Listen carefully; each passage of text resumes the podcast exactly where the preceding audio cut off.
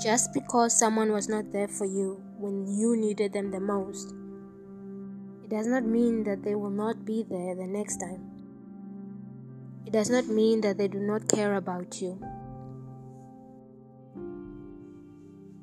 It simply means that they were caught up in something and that they too were going through something.